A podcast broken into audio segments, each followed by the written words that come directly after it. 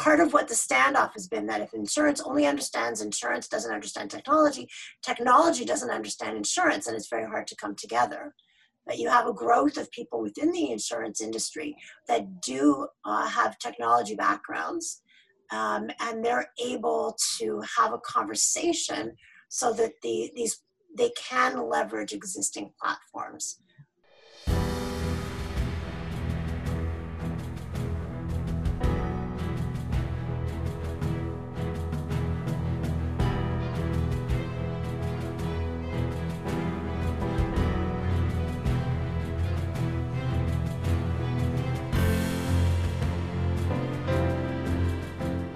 Wing It Podcast, goosedigital.com, episode 50. 49. 49. All right. Who do we have? Robin Kroll. Chris O'Neill. Jen Pugsley. Michael Turksani. All right. Welcome back, insurance crew. Hey, guys. Hello. We've been IBAO, we've been Applied Net, we've been everything's virtual this year, a million trade shows. What are you gonna do? We've, we've, we were very, very good at building virtual booths now. We are. And, um, Building. and yeah, and that, that's the topic of today, building versus buying, right? I segue. Yeah. Nice, Mike. So yeah, no, thank you. So uh, well, this was kind of came out of Robin's idea to talk about, I guess, one of the topics that was uh, at uh, at IBAO this year, which I'll let you kind of introduce it in more detail, Robin. But really, this concept of looking at the technology that your business, in this case, it, it could be a broker, an insurance broker, um, that you, you know wants to address a part of their of their uh, their customer life cycle i guess is probably a good way to look at it you know what part of the customer life cycle are you trying to automate or digitize or or optimize through technology and looking at are you building your own software to make that happen? And um, or are you considering buying software and, and integrating to make that happen? So that was kind of the thrust of this call. We want to go over or this podcast we want to go over kind of the the benefits, uh, the opportunities that exist kind of in both areas, and, and obviously some of the challenges that can exist in both areas. So, Robin, why don't you just take a minute to talk about you know this session and and you know where it went, and and then that kicks us off.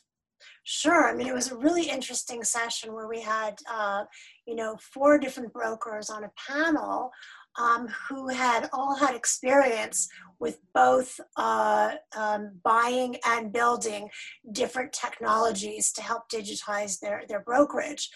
And um, you know, it's certainly for, for any of us who have worked in the technology world, this is this is something that we've seen. This has sort of been that you know that this dilemma for for many years. Um, and it was really interesting to hear their experiences because they had both been in situations where, or they had both, they'd all been in situations where they had uh, at times uh, bought things, uh, bought pieces of technology to integrate, and sometimes they worked. And then other instances where they went ahead and they built with also the same kind of uh, results that sometimes they, they, they worked really well and sometimes they didn't. And what I found really just really interesting was sort of that whole uh, thought process. You know, what were you know what were their initial uh, types of challenges and how did they initially address that what did they learn and how did that impact the next time they saw that maybe there was a, a technology gap and they had to make that decision and it's so, something that we have those discussions also when we, mm-hmm. we talk with, with prospects when they're trying to decide, you know, if, if they go ahead and do something that's really custom or they look for a technology that they might be able to um, adapt to, to their specific needs. So there's no doubt that that adding technology into your business, you know, any business really, and I had a great call with one of our direct mail partners um, you know, last night, who they've, they've put a lot of um, you know digital workflows in place that sort of address the front end of, of, of their customer lifecycle as well as the back end of the customer lifecycle. And there's no doubt that adding you know technology into these businesses can offer huge advantages, right? And that's sort of like almost a, an obvious or an umbrella term. But when you look at um, where to inject it, I think that strategy layer is, is probably where a lot of organizations, the light bulb moment happens where, okay, I can, we can see a world where we could literally create a huge cost savings if we were to sort this part of our of our back office out or we could see a world where wow we could draw in more more customers this way and, and handle them well actually mm-hmm. if we put if we put this tech, type of technology in the front um, but I think when we really look at the differences between building and buying, that's where, uh, certainly in the insurance space, I think there's still this evolution occurring of how do we really do that? You know, like uh, how comfortable are we buying and building? Probably more comfortable to some degrees and varying degrees.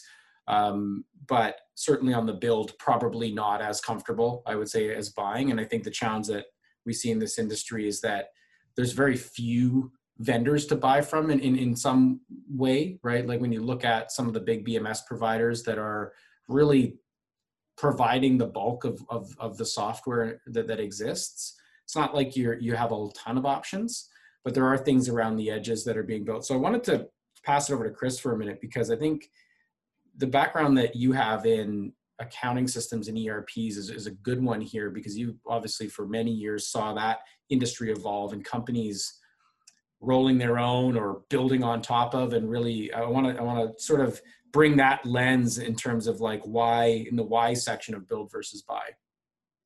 Yeah so the the, the first uh, obvious thing is that uh, these things tend to be built by firms that that look at what's available or at least what they perceive as being available and decide you know they can do a better job or a, they can prepare they can uh, make something that actually addresses their needs a, a little bit better.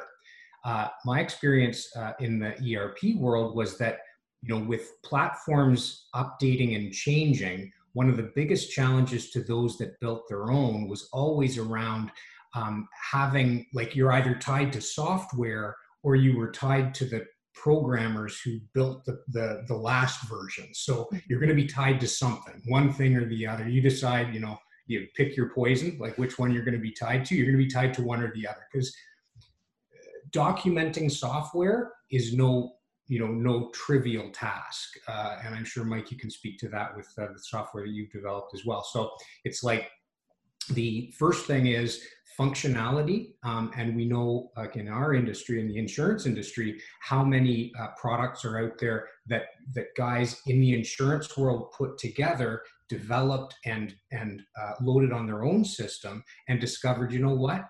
I've got friends in this business that could use this as well. Before you know it they're in the software business. And it, it can be something that you know has costs and challenges that are nothing like the insurance business. So you've got certain guys out there that have decided you know what? I like what i built for myself and i'm going to keep that going for but i'm not interested in actually marketing and going out to market with it. And we know there's certain people like uh, who have decided that that's the approach that they'd like to take.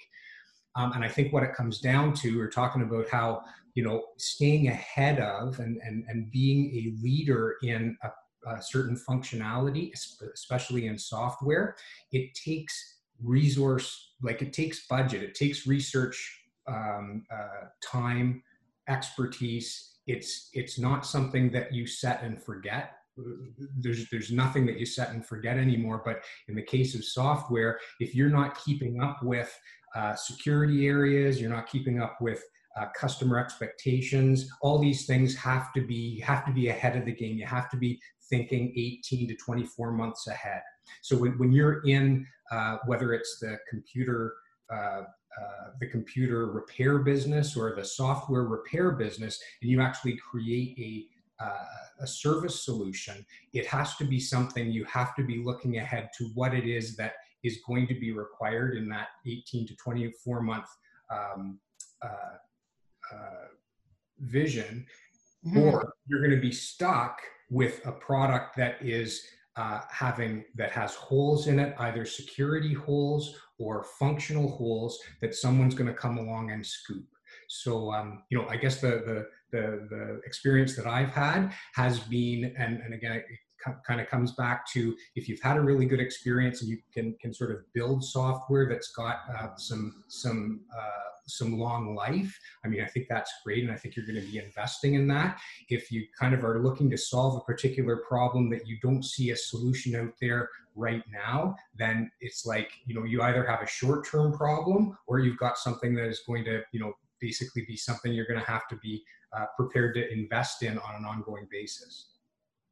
So maybe I'll I'll turn this over to Robin or Jen after I ask this side of it because I think there's you know there's an opportunity that exists today that didn't exist you know say 10 years ago depending on i guess exactly the type of system you you want to build but where you can like i said launch a platform do some development. You know there's a lot of great frameworks that are that are available. You can kind of get to market much faster than you could before and you're not building a lot of the foundations that you would have had to build 10 years ago that would really add to your development cycle and cost so there's there's that perceived opportunity to say, you know, let's go ahead and just build our own system. Let's build our own lead management system, let's say.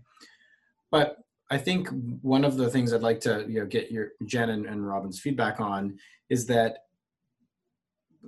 are you is it truly a unique workflow or is it that mm-hmm. you perceive that workflow as really unique to you is it that if you just bent a little bit and integrated kind of uh, let's say a Salesforce CRM, for example, or one of those CRMs and configured, as you were saying earlier, Robin, versus kind of customizing your own and rolling your own, would you be in a better situation? So it's sort of like challenging almost the the thought process of my workflow is so unique to me that that's the way it's got to be, and we've seen that in the you know in the accounting and ERP world where oh well you know you've now just created a entirely custom workflow that you know is literally you're gonna you have to manage that forever so to speak versus if we just bent it a little bit to the other side and which is what that industry ended up kind of doing is that more and more people said you know what? Why are we running our orders this way? Why don't we just kind of standardize around one you know more or less a, a framework here and just make the, the, the minor tweaks so you know robin maybe and jen maybe you guys can talk a little bit about i mean like we think of like the touch points outside the bms right because i don't think people are building their own bms here I mean, how much of this needs to be 100% customized to the, to the to their business versus taking something off the shelf? And, and by the way, we don't we're not looking at one way or another here. We're just sort of challenging both sides of the equation. So one one of you guys pick that up. Yeah, I mean, Robin, I can comment a little bit on some of the. Um, I think that you know there's, I think there's a kind of a couple two different things in there. I think what is driving the customized conversation. Like i think for sure in this industry yes there there's definitely some things that are unique situations particularly more on like the the bms or the rating side or, or some of the integration that is unique that maybe not just like an off the shelf would be able to solve. But then there's these all these other things like lead management or, or, or marketing automation or you know i see it a lot with the the quote and bind tools. It's like what is really driving well we need we're just going to build our own tool. We're bringing it in house right? And so i think if we look at those pain points and we start addressing those pain points i think there's a lot surrounding um, sort of like this is going to sound really you know harsh but sort of like a lot of those initial experiences were like the blind leading the blind right? So was it that was it that the tool didn't have the capability that you that you bought? Or was it that you know you didn't know what you didn't know you didn't know how to you know implement a system? Or um, even the vendor vendor relationship was was hard to manage right? So there was all these kind of like assumptions that were created of why it failed versus did it really fail? So there's there's that kind of piece. And there's the other piece about you know it's an chris you touched on this like these things are continuous optimization right? So one of the things i see as a pain point all the time is that we're in campaign mode. We need to go back to the tool to optimize. Broker doesn't broker or carrier doesn't own that tool. It's a it's a over here tool. That what we need optimized can't you know fit on that development cycle. So then it's like oh wish we just owned our own tool. Or so I think Robin, maybe you can comment on this too, but it's kind of where those drivers are coming from. Yeah, and I was actually thinking it uh, really from almost the beginning of the whole purchase cycle. And and you know looking at the, the role that that um, you know vendors or agencies play in really understanding what the insurance provider is trying to accomplish right? And and instead of saying well here is the solution and we can kind of take you know that square peg and foot fit it into the round hole. It's a little bit hard to do, and yeah, it's not going to have the right words, but just pretend it's you know it, it, this is what it means, and and we can kind of squeeze your workflows in there. Uh, you know, as as uh, you know an insurance provider, I might look at that right away and say, "Oh my God, this is this is not right. Like you're not even understanding what I'm trying to do. So how can this?" Software, this technology actually helped me with my business that is unique. And I think that's something that's that's definitely changed. Um, and and that, that vendors are getting a lot more savvy and spending more time learning about the insurance industry so that instead of presenting the, the this is the technology and yeah it'll do what you're supposed to do it's actually telling the story of how it can uh, help an insurance provider on whichever workflow that they're trying to accomplish so that you're not kind of getting this area of concern right off the bat and you're not even getting any any further so i think that that's uh, one aspect of it um, and then there is that that that flexibility um, of being able to to make those modifications. Um, I think the other thing that I'm seeing happening is um, the level of expertise that's on the insurance provider side. So you have people who understand technology who can maybe connect the dots between uh, a system that is not purpose built for the insurance industry and what they're trying to do. So they're, mm-hmm. they're really understanding, oh yeah, that, you know what, that workflow, even though maybe that technology was originally built for a retail situation, you know what? There are some aspects of that retail sales workflow that is very similar to what I'm doing in my business. And maybe it's minor little custom customizations or even modifications. And you know what? I can leverage this amazing technology and it's actually going to work for me. So I think those are some of the other things that are that are happening that we're, we're seeing some changes and, and ways of thinking about this as well. Well, Robin, it's interesting that we're talking about flexibility. So there is and there there's different types of pathways to that flexibility, right? When when you are on a more best of breed system, there you you you just do you have more opportunities to push the envelope in terms of flexibility when you're with a, when your technology of choice is more you know um, limited or or limited to a, a, smaller group of developers, that might not be as or, or may, might not be as prevalent, or maybe maybe well, would, yeah, exactly. I think just to, to, build on that real quick, Jen, is I think it kind of went back to what Chris said earlier, and I and I liked the idea is that you're going to be sort of pick your poison. You will be beholden to something here, either your dev team or let's say in the case of let's just use Salesforce as an example because people know that brand you know salesforce crm so okay we're paying a per user per month licensing. We hate the fact that we're paying a per user per month licensing with salesforce but i don't have that same beholden to a team here of that is building my crm for example right?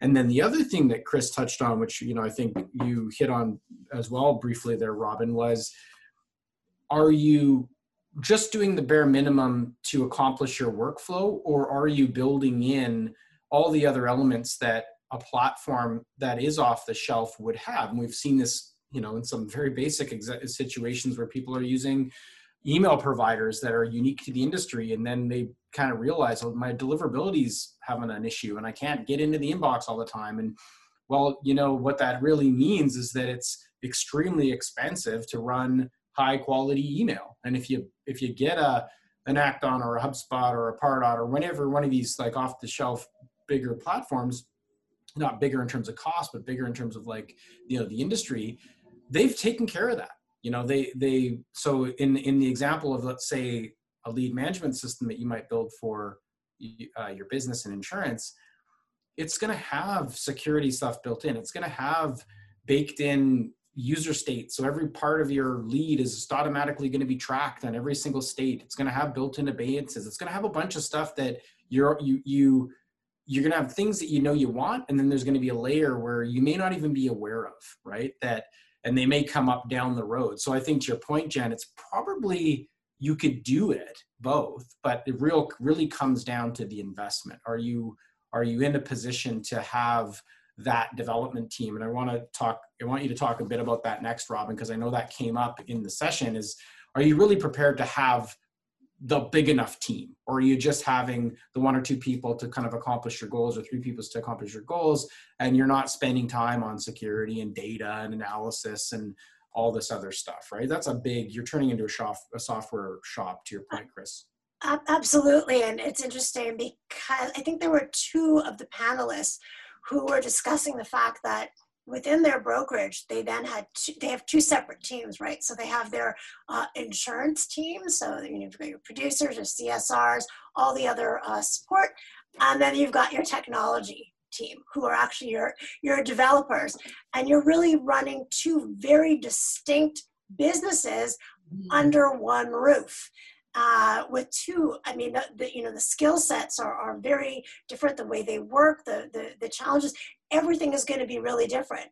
And and that's really if, if you want to go down that path of of building your own and making sure that you are continuing to update it both you know chris to your point um, for making sure that the, the software is updated and then uh, michael to your point making sure that you're not just doing what you're want to do today but what you want to do in six months in a year um, you've got to really invest in those two teams continually to grow and build them and then you're really you know in some ways you're managed you're, you're really running two different companies so that yeah. you know that that can certainly be be very challenging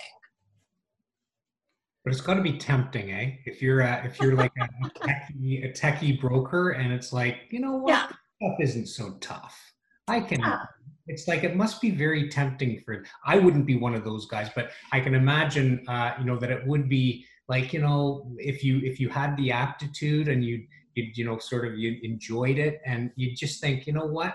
I don't want to spend all that money on salesforce licensing. I could just build that myself and but you know there's well i think uh, you know there's another way to look at it and i think we've seen this a, a situation with a few um, certainly on the carrier side this this tends to be they've got both you know big initiatives going on build and buy obviously but on on the broker side the other kind of approach that we've seen is the really solid integration expertise right? Having yeah you know we're not building a crm you know we're not building a lead management system. We are going to use something off the shelf but let's actually have people that understand the data understand how to really pull and, and leverage you know from an analytics perspective and understand how to integrate that really well. And when i say integrate i don't mean oh, this is a now a massive process. I, I, but I mean plug and playing, solid on the data side. How do we get data out? How do we put data in? How do we make those connections?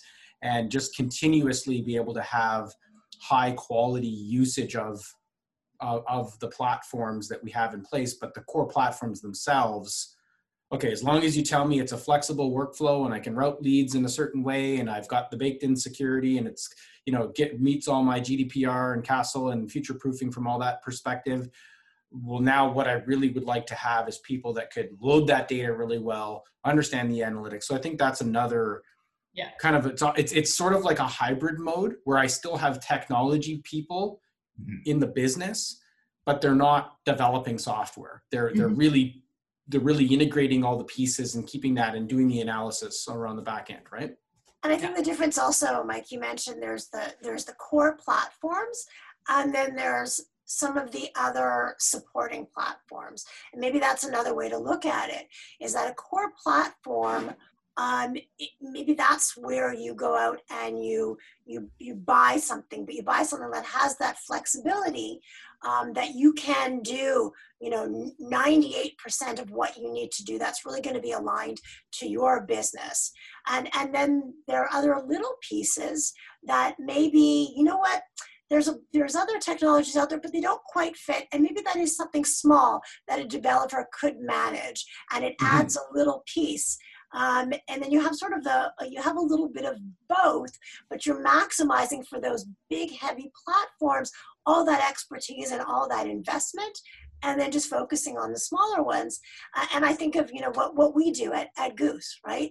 Um, you know, that we, we sort of have that same philosophy, you know, these, these big platforms that we go ahead and work with, the marketing automation platforms, we haven't built our own, right? We use Mhm. best of breed. And yes, we some, and same thing with Salesforce. Sometimes we have to make small customizations, but we, we love the fact that we have these partners who are investing in technologies continually and that are, as we grow, their investments are, are matching what we're trying to do. But there are some little things that we want to be customized specifically to how we do things internally. And sometimes we do that development. Yeah. Yeah. Yeah.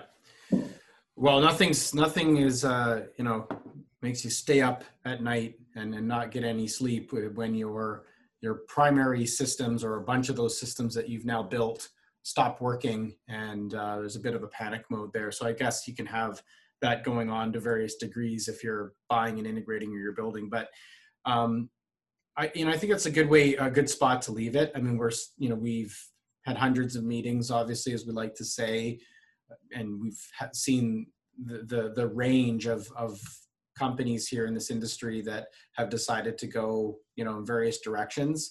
Um, we didn't talk about strategy on this call. We only touched on it at the beginning very briefly um, but i think that that's kind of a big piece of this too right? Is like how do you think of your long-term strategy around technology and if you are going to significantly roll your own or bring in your own people it's probably a bigger investment than whatever you're paying per user per month for your CRM license.